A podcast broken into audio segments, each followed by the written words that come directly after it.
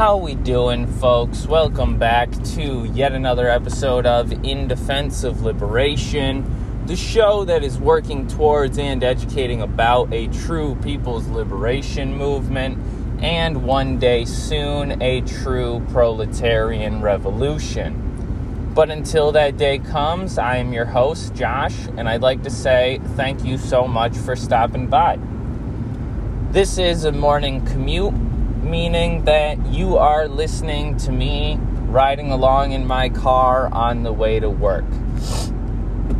I don't uh, always feel that I can provide the best coverage on everything other than my own opinions and analysis of what is going on. So I decided to stress that these episodes titled Morning Commute, uh, you know, really can't be, uh, or I feel shouldn't be compared to, you know, works of more educated, more experienced people. Um, just simply because I, you know, really do not spend all of my time doing this. I spend as much as my time as I can learning and researching and developing an analysis about what's going on, and also trying to, especially as of lately, um, build a connection with uh, international groups and try to find my way uh, towards supporting and contacting active people's movements across the world. It's difficult, you know. Um, especially for folks who are actively involved in a struggle. Uh, but I've been able to connect with some amazing people across the world because of my podcast, because of uh, my social media, uh, and I'm very grateful for that. And I also have been able to connect recently with some amazing folks through organizing as well. And all of this has really been able to teach me quite a lot. But at the end of the day, I'm still learning.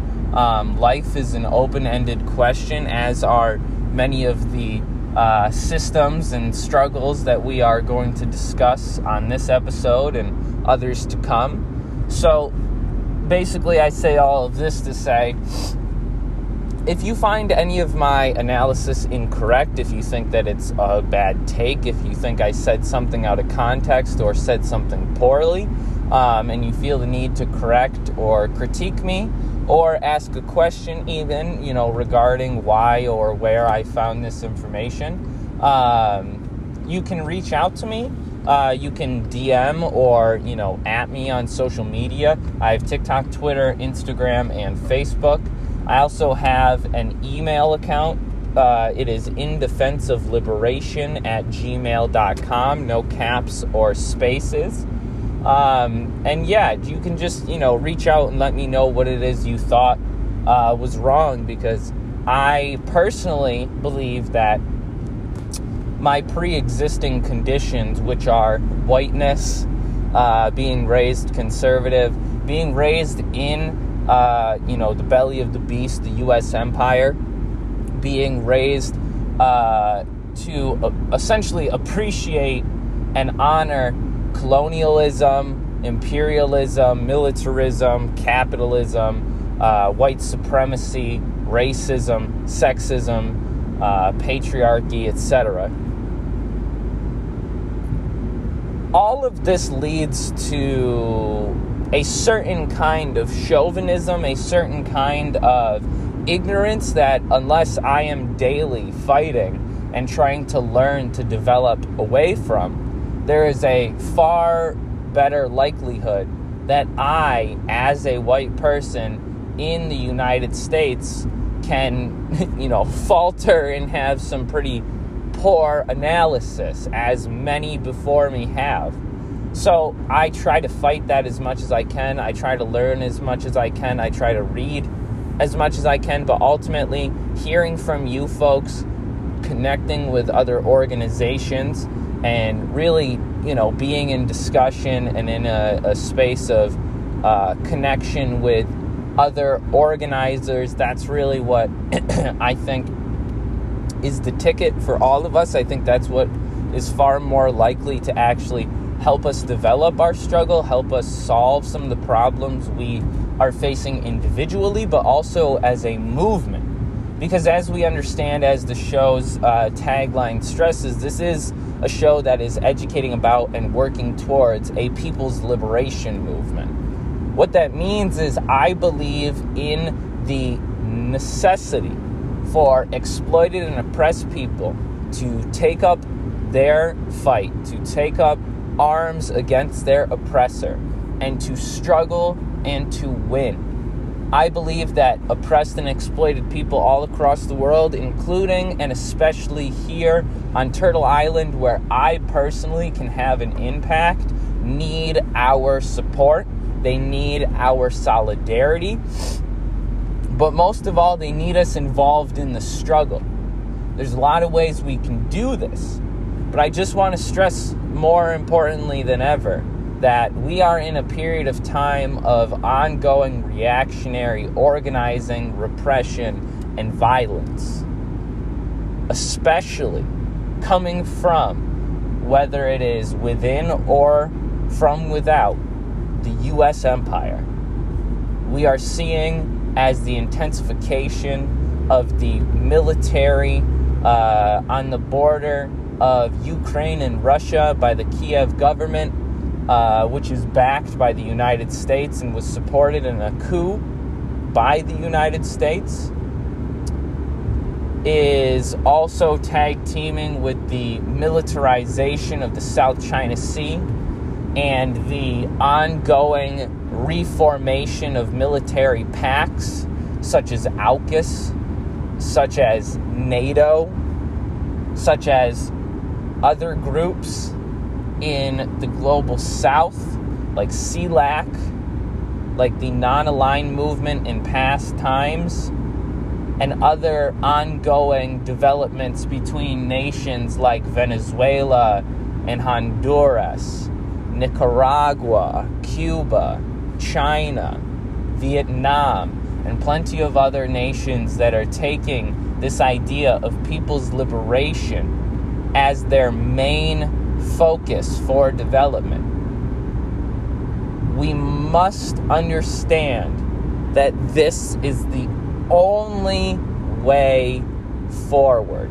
Speaking historically and scientifically, changes that must be made to affect and alleviate the struggle of millions cannot be taken on by a few. It must be taken on by a few million, if not a few billion. The common slogan for many is we have a world to win. But what does that really mean? First, we have to talk about what our world is, what it has become, why it has become what it is today. We have to understand the historical development of our world globally. We have to understand the minute and particular developments of certain nations, states, groups, and communities.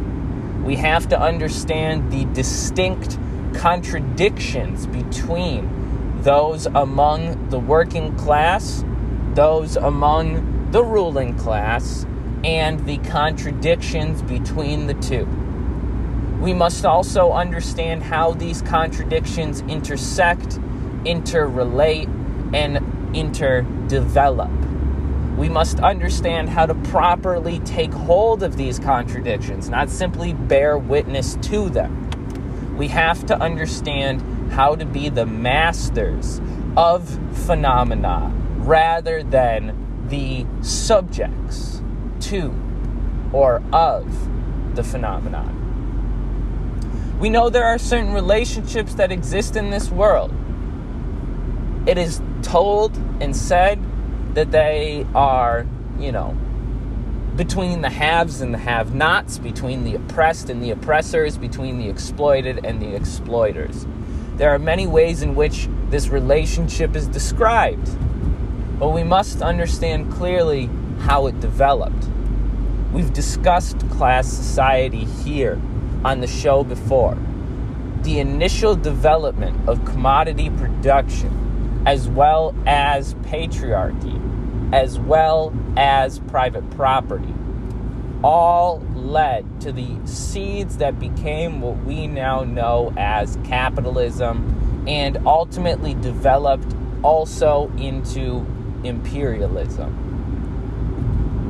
Now, this is a long time running. This is a system and a certain type of society that did not just appear out of thin air.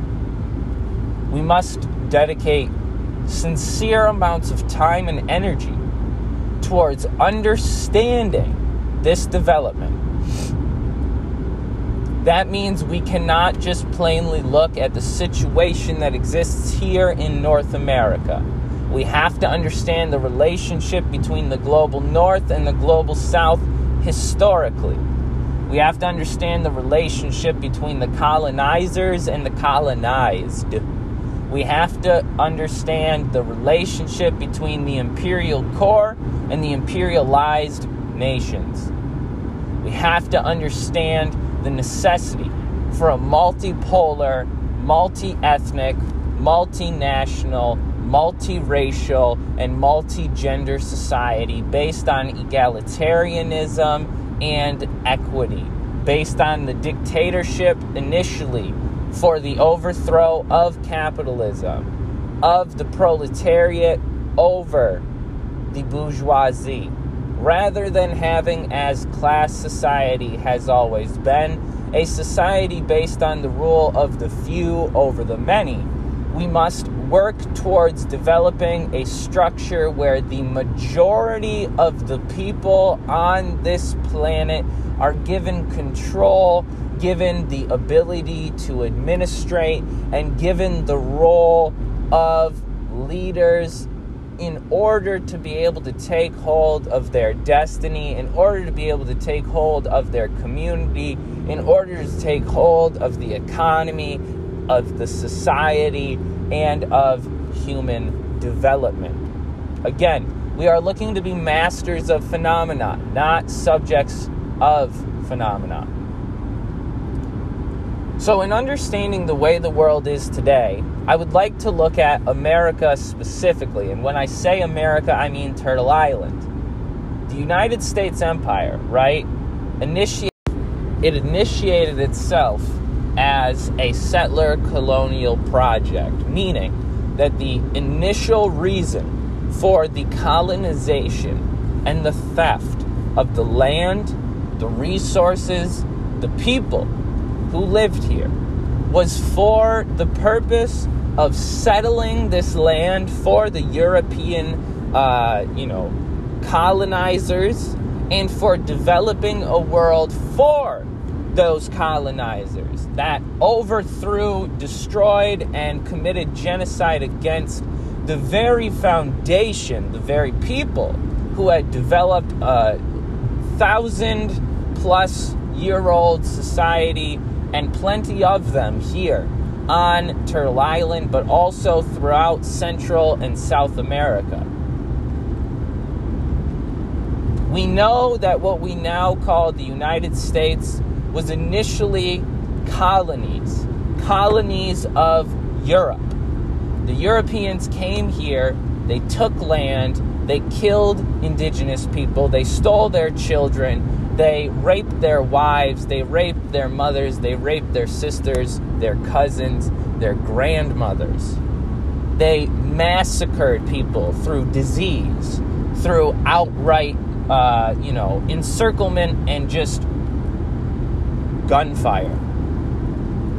And I apologize to any indigenous comrades here on the show. I should have given a trigger warning I didn't honestly know I was going to go into such depths, but it's true, and we know this to be true. We know this to be true because indigenous people are still here, they're not gone. And they have words, they have resistance movements, they have organizations which are clearly eloquating, or excuse me, eloquently uh, explaining these things to us. They're breaking it down in ways that children they, as children, had to learn, had to understand, and yet fully grown adults refuse to understand this, refuse to analyze this, and refuse to accept that this creates a specific situation it creates contradictions which cannot be ignored and must be solved, must be relieved. So, in looking at this history, we also see towards the uh, solidification of this colonial project that more forms of repression and exploitation come to the fore. As we know, another founding characteristic of what we now call the United States of America was the transatlantic slave trade and chattel slavery of African people. We also know that the attempt to enslave Latino and indigenous peoples was also a part of this process.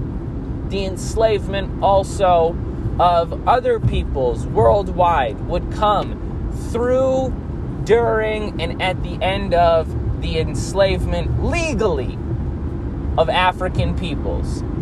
Because as we know, the transatlantic slave trade continued after the abolition of slavery. And we also know, in connecting those dots, that slavery took new forms in mass incarceration, police violence, and outright inequality economically, socially, and politically for all non white peoples across Turtle Island and across the world because it was not only the Americans that were doing the colonialism, that were doing the colonizing and developing colonialism. It was not and is not only the Americans who are currently imperializing and developing structures of neo-colonialism to oppress and exploit the global south today. We cannot ignore this at all. So if we look at also the ways in which that this nation had to develop in order to absorb and eliminate the contradictory forces and resistance groups such as the indigenous peoples, such as the African people, such as the Asian and Latino people who were forced to immigrate or be captured and brought here to what we now call the United States for forced labor, sexual enslavement, and outright dehumanization for monetary gain, for political power, and for social credit. In a world focused on the supremacy, supposedly, of white skin and European origin, all while requiring desperately non white, non Europeans for everything. This is a system of control. This is the system of capture and enslavement. This is capitalism. This is and cannot be separated from the founding character and the stage that was laid for the reformation of and the further development of capitalism, colonialism, and imperialism. But more importantly, or I guess not more importantly, but importantly, exploitation and oppression generally. Now, many people find that it is unnecessary to consistently point to the economic base of capitalism as the foundation to the inequality and the contradictions between the people between the ruling classes and between the people and the ruling class because they feel that it disconnects from the important struggles of certain ethnic national groups, certain genders, and certain other forms of oppression. But I would like to stress, as many before me have, and as those people stressing has made me realize, that capitalism is the foundation to the relationship that exists between oppressed and exploited people, and therefore must be used as the context by which we analyze this oppression and exploitation. Not because I personally feel that socialism would be a better system of economic egalitarianism and social construction, as well as political power. But because capitalism is itself a system based on the exploitation of the many by the oppressing few for the benefit, monetization, profiteering, and usury of the ruling class so as to further become powerful. should say further their already existing power. This system of control, right? It's going to lead towards resistance. Even someone as young as a child does not listen to everything they are told.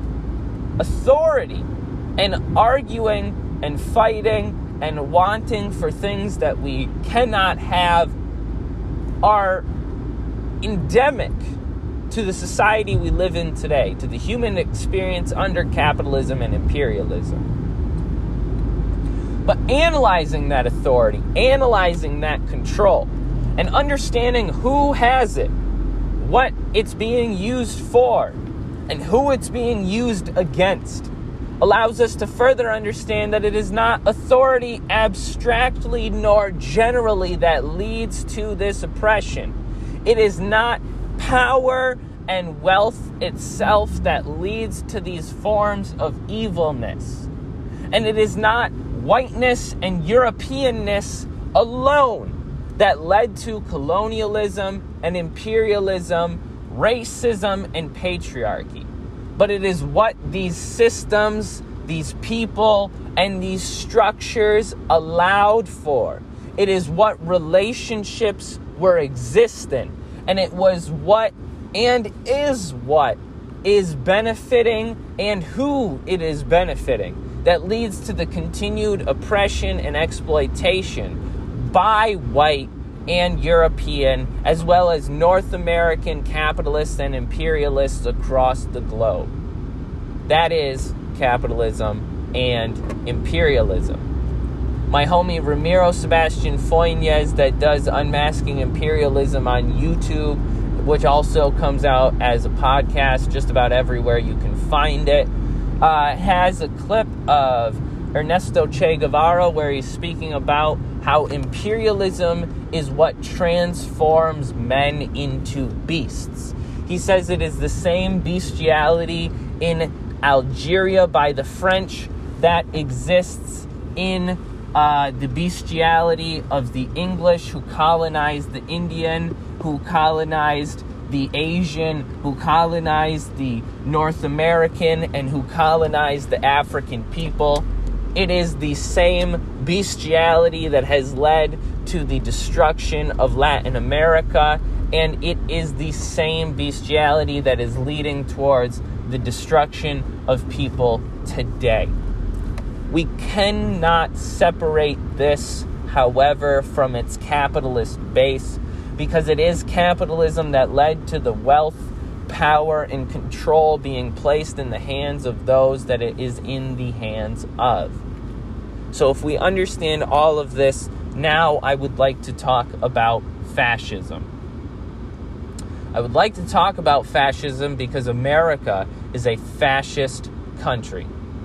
I would like to speak about fascism because I believe that fascism is not central enough to our conversations in the belly of the beast.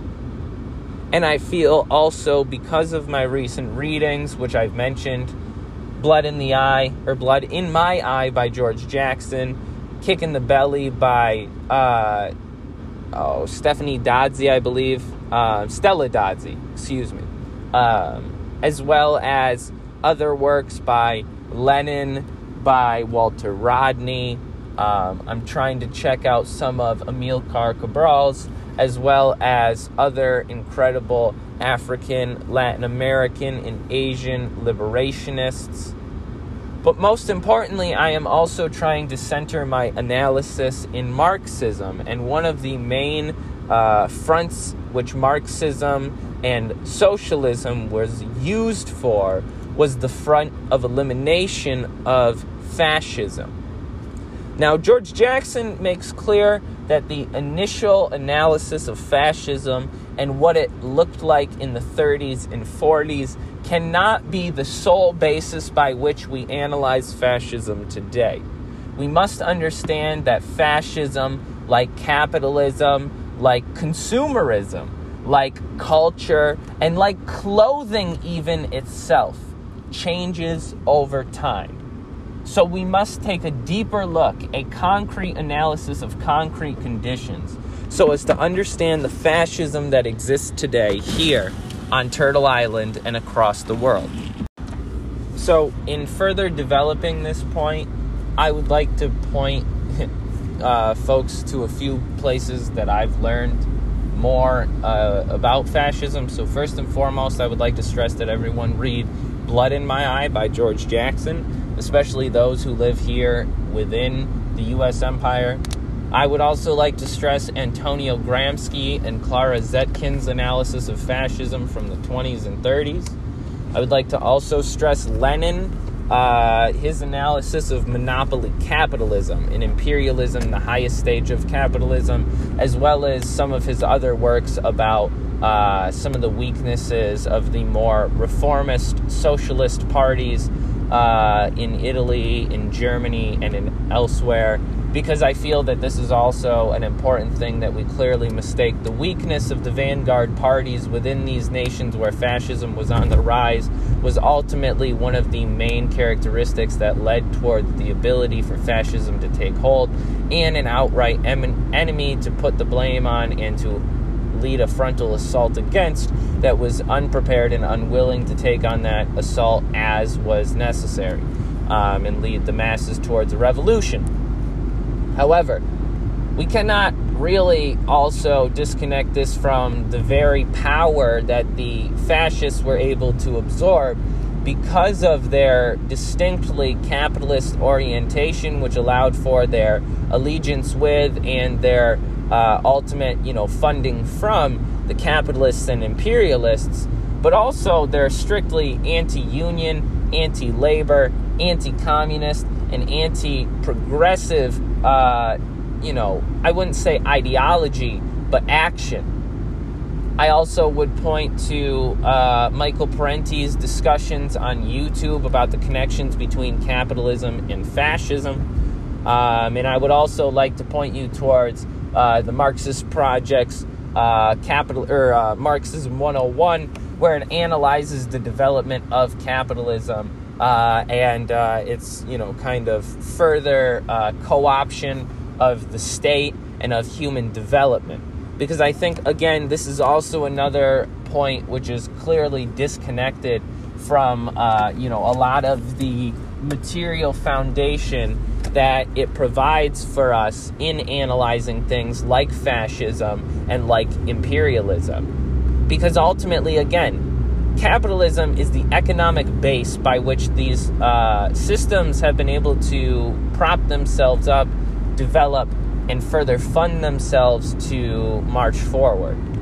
So, if we are disconnecting then the importance and the analysis of capitalism from these systems of oppression, then we are ultimately undercutting our ability and our necessity to take certain steps and understand certain structures for the purpose of fully eliminating and uh, you know eradicating these structures of oppression and exploitation. So, what I'm really trying to say is this.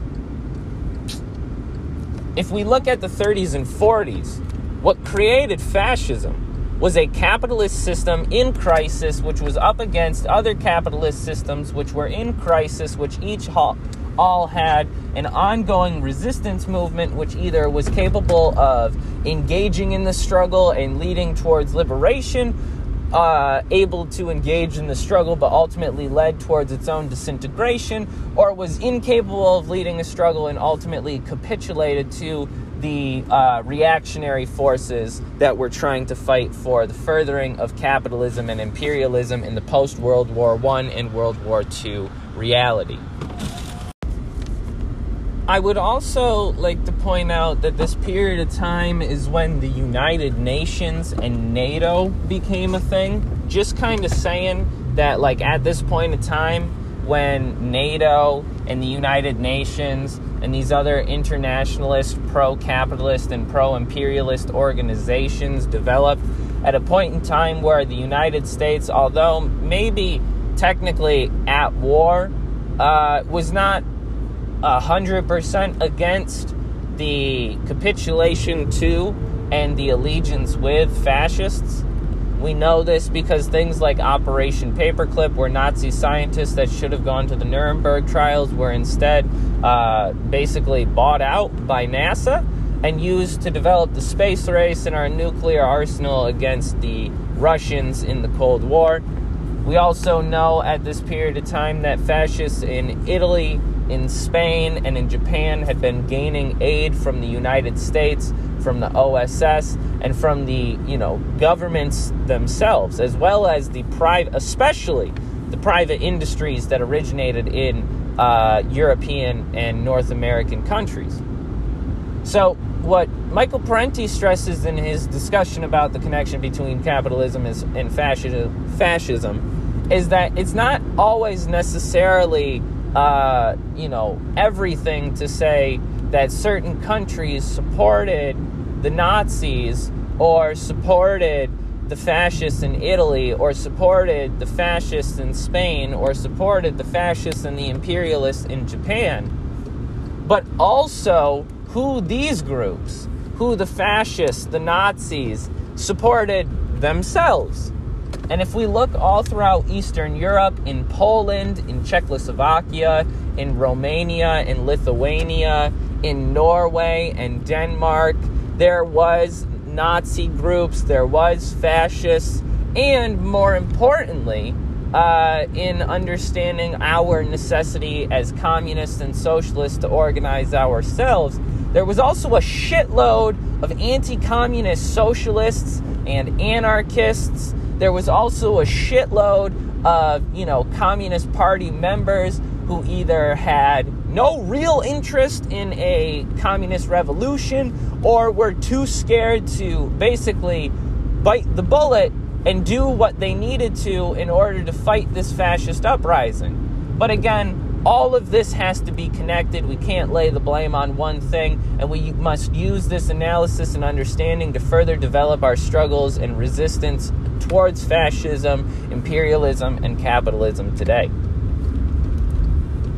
We also must understand what George Jackson made very clear when he says that fascism must not be understood plainly as the fascism that existed during Mussolini, Hitler, and other people's time. We must also understand the fascism of Richard Nixon, of Ronald Reagan, of Jimmy Carter, of the DuPonts, of the JP Morgans, of the Rockefellers, of the Walmart, of the Raytheon, of the McKinsey and Co., of the private prisons, of the Democratic and Republican parties we must understand the fascist nature of the uh, United States of American settler colonial and imperialist project. And we must understand plainly then that fascism must be understood and must be seen today as being mostly a reformist system. It is a system based on the reformation of the relationships and of the identities of the people that exist within society. It is a reformation of the existing relationship of capitalist bourgeois society. And it is also the eradication of the former bourgeois society and the development of what George Jackson calls fascism corporativism or capitalist corporativism. And more so, it is the military industrial complex. It is the pharmaceutical industrial complex. It is the private prisons. It is the sex trade. It is the further exploitation and oppression through means like social media and uh, through the workforce. We must also understand that the hyper militarism of the United States and of NATO is, in fact, a sign that we are diving into yet another neo Nazi and fascist rise, which we cannot and will not ignore. You want to know why the United States supports so many different groups in the Ukraine? Is because they're anti Russian and because they have, not for nothing, a very neo Nazi and fascist agenda. You want to know why the United States gives weapons to Saudi Arabia and to Israel? Is because they are actively occupying and destroying people and committing genocide just as the United States did. You know why the United States supported and armed the Germans, the Italians, the Spanish, and the Japanese, as well as fought alongside them for periods of time or fought in periods of appeasement in order to allow for the fascists to openly attack Jewish people, to openly attack black people, to openly attack the colonized, to openly attack communists, and to openly attack just about anyone who stood in the way of their project of control and genocide. The United States cannot and will not be disconnected from its fascist, colonial, and imperialist nature. So, going forward, what does that mean for us today? I've talked about fascism quite a bit lately on the show. I haven't got much response to know how people feel about that.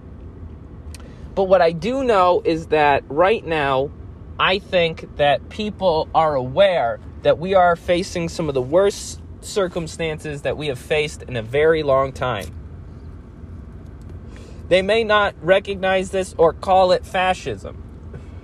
But I think the recent drive for denuclearization, the recent drive for climate justice, the recent drive for the freeing of political prisoners, and everything else that is ongoing and creating movements across Turtle Island and across the globe shows clearly that the people are at their wits' end and unwilling to continue in circumstances akin to the way they are dealing and having to exist today. Sorry, that was a bad run on sentence. I tend to do that.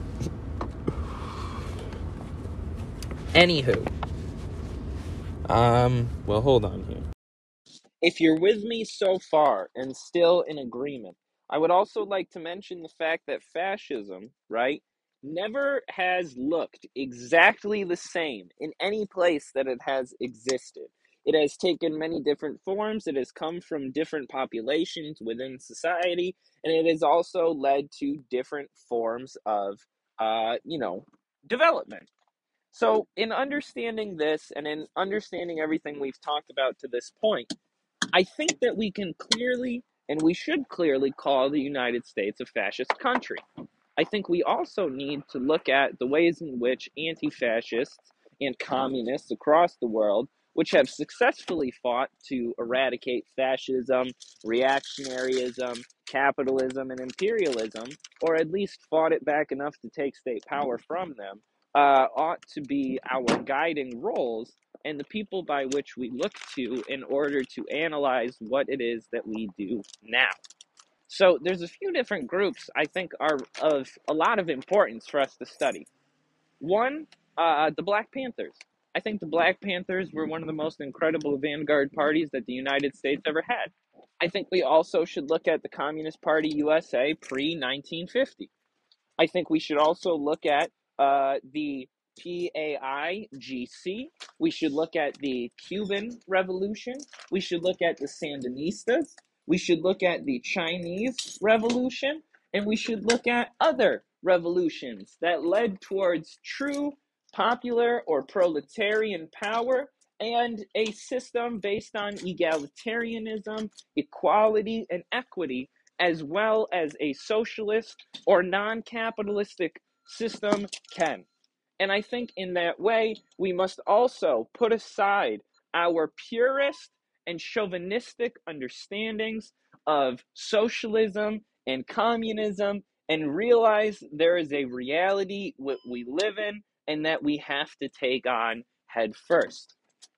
Now, I do not say that to say that any and all further analysis or critiques of a you know pure uh, Marxist or a uh, you know really existing socialist country is uncalled for and irresponsible and incorrect. But what I will say is one of the most founding uh, works that set Marx, Engels, Marx and Engels apart was socialism, scientific and utopian.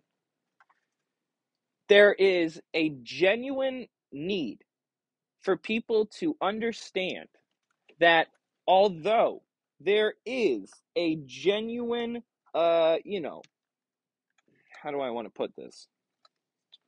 Although there are continued contradictions and exploitation under a uh, certain uh, or many different uh, really existing socialist projects, this is not uh, incorrect or uh, contradictory to the initial theories of Marx and Engels themselves, if that is who you believe ought to be the uh, you know main foundation to your understanding of these ideas.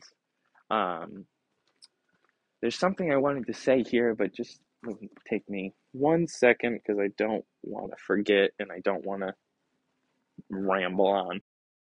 Looking forward and trying to develop struggles that are not only correct but also capable of engaging with the reality and fighting to you know actually try to eradicate these issues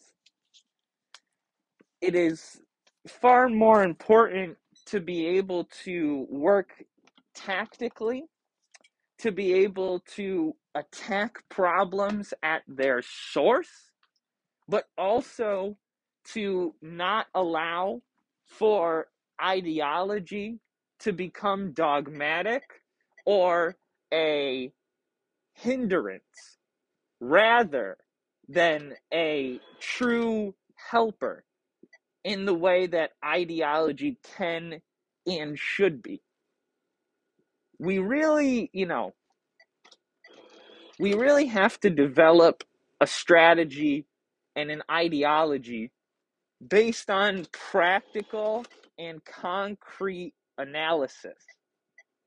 I think that, you know, there's a lot to Marxism that allows for a lot to be understood, that allows for deep analysis of revolution and political struggle, uh, philosophy, economics, in ways that really we don't get from anything else. That's why I'm a Marxist. I believe Marxism is, in fact, the tool by which the masses can develop a struggle and ultimately learn to understand struggle in order to fully succeed in ridding the world of capitalism. I do believe that.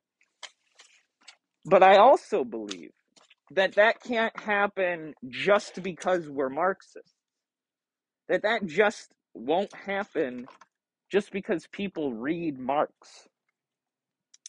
I believe that Marxism is a tool in the tool belt of the masses, and we must make it as sharp and as dangerous to the bourgeois and the ruling classes we can.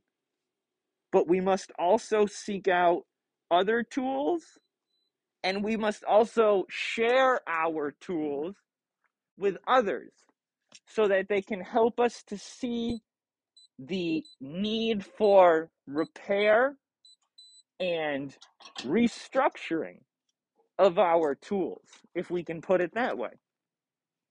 So I believe that the struggle allows us to understand that all of these things are open ended questions, that all of these things are continuous struggles that are going to develop and are going to need to develop for the purpose of correctly attacking the changing scenarios and situations that we are facing today. So, in that way, I must say that we really have to just get organizing. We have to take the lessons of those who came before us and use them as an opportunity and as, again, a tool in our tool belt to be able to properly fight our oppressors today. And we must also, and especially, use these tools to show solidarity with and to properly stand alongside other oppressed and exploited people across the world. We must do this through throwing their imperial and colonial oppressors off of their back, as well as throwing our own capitalist, imperialist, and colonial oppressors off the backs of those here within the empire. I know that this seems like a lot. I know this is terrifying. I know it makes us anxious and makes us realize we have so much to do, but my friends, let that inspire us to organize. Let that let that inspire us to act. There's a few last remarks I'd like to make before closing here. First and foremost, understanding that the United States is a fascist and dictatorial capitalist imperialist nation is the first step towards developing a movement and a struggle that can eliminate that. Not the only step. The second thing I'd like to say is we are lacking a movement. We need to find ways to bring all the parties together. And I mean parties as in groups of people who are oppressed, who are exploited, parties, groups of people, individuals. We need to bring them together in conferences, in struggles. We have to bring them together for the purpose of learning from one another, for the purpose of humanizing each other, for the purpose of developing relationships and being able to help one another. We have to then turn those relationships into robust forms of mutual aid and mass organization. We have to also turn those relationships into what we call solidarity work. Solidarity is not just saying solidarity. Solidarity is not just simply believing that working class people all over the world are similar in their struggles. And solidarity is not anything less than active allegiance with and participation in the struggles that we can participate in in order to help one another. We have to understand that we have to build struggles that allow for black liberation, indigenous liberation, Chicano liberation, Latino liberation, uh, femme indi- liberation, uh, LGBTQ plus liberation. We have to understand that this also means liberation and freedom for the people of the global south. We have to understand that this means true egalitarianism, not just in word, but in material reality and in the dictatorship of the working and exploited people themselves who cannot and will not allow for this oppression to continue any longer as it has. We will face our struggles and we will face our contradictions. We will deal with them, though, together, and we will fight together for another world based on the equity between people and also the control and the destiny of the masses being given to the masses. In closing, I would like to say long live the Libre Party of Honduras, long live Xiomara Castro. I would also like to say long live the Sandinista Revolution, Daniel Ortega, and the Nicaraguan people. I'd like to say long live the Venezuelan people, long live the Bolivarian Revolution, long live Nicolas Maduro. I would also say that we must abolish NATO. We must fully take on the United Nations as an imperialist and fascist organization between the ruling powers of the world. We must develop internationalist connections, an organization that is meant to take on these forces and to eliminate them. We have no time like the present, my friends. I would also like to say we do not need war with China. We do not need war with Russia. And you will not see me standing up for any country against the working people of another, especially a country like the United States that has done nothing for me, done nothing for my comrades, done nothing for the people who have lived here long before the United States was even an idea. And the last thing I will say is this the earth, the earth is depending on us. Let's not fail, comrades. So, long live the revolution, yeah? Uh, I hope everyone had a great day. Uh, I hope everyone is having a great day. I hope everyone is having a great weekend. Uh, I hope to be able to speak with some of you soon. Let me know what you think of the show. Let me know what you think of other episodes. Let me know what you think about having other people on who I should have on. Let me know what you think about joining a reading group I'm a part of. Let me know what you think about, you know, uh, helping me to connect with groups like the Black Alliance for Peace or writers like Gerald Horne. Let me know who should come on and do an episode about the uh, importance of stopping the militarization and war with Russia and China and why the xenophobia and chauvinism against Russian and Chinese people, as well as oppressed and exploited people all over the world, cannot be allowed to continue. Anyways, folks, stay healthy, stay happy, and stay revolutionary. We will see you next time. Peace.